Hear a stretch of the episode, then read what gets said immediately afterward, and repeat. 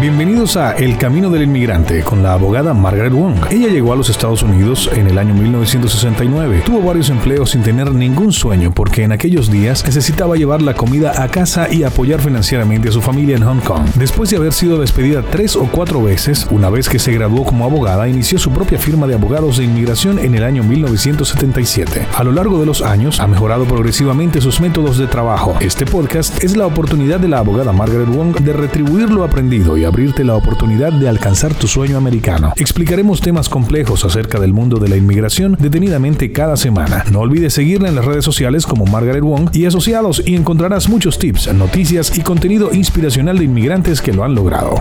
Mi nombre es Margaret Wong y soy abogada de inmigración de Cleveland, Ohio. El tema de hoy es cuándo reabrirá inmigración. La fecha que sabemos hasta el momento es el 29 de mayo. Las cortes siguen cerradas hasta al menos el 29 de mayo. El 4 de junio, el Servicio de Migración abrirá y empezará a hacer entrevistas, tomar huellas, entrevistas relacionadas con las aplicaciones 485, 589 y la N400. En cuanto a ICE, en este momento está cerrado.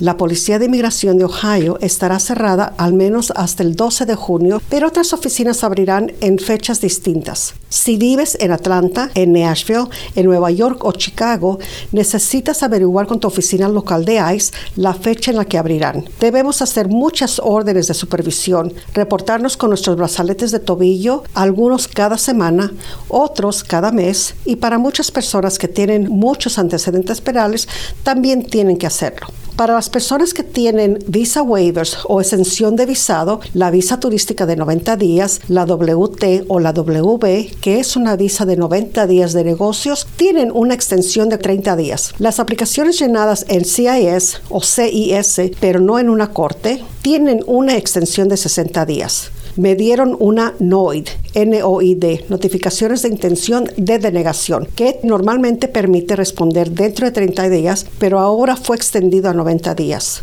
Si te piden una RFE o solicitudes de más evidencia, tienes 90 días o 60 días para responder, pero estas aplican únicamente para USCIS. Si la I-140 fue negada, tienes 30 días para apelar y otros 60 días porque va para la Oficina de Apelaciones Administrativas, que es parte de USCIS. Si la I-130 es negada, va a la Junta de Apelaciones de Inmigración. Nuestra página web en español, im1.com, cualquier pregunta que quieras que te respondamos. Envíanos un correo electrónico, déjanos saber y te responderemos. Que tengan un excelente día y manténganse a salvo.